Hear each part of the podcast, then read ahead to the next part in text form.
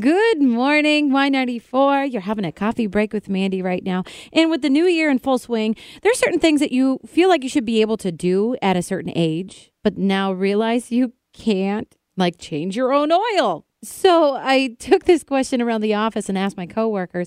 This might make you feel better. I have a hard time keeping plants alive. I have a brown thumb, not a green thumb. Hey, me too. I kill everything. Turn the snow blower on. Ah, thank you very much. Because it's like, don't know what that is. Right, I'd probably cut my hand off or my foot. Please don't. is I don't sew. I mean, with a sewing machine, I'll do it. I can sew by hand. Oh my gosh. I darn my own socks. Why? Just get new socks. My wife thinks I'm crazy, but That's okay. I think you're crazy too. fair enough.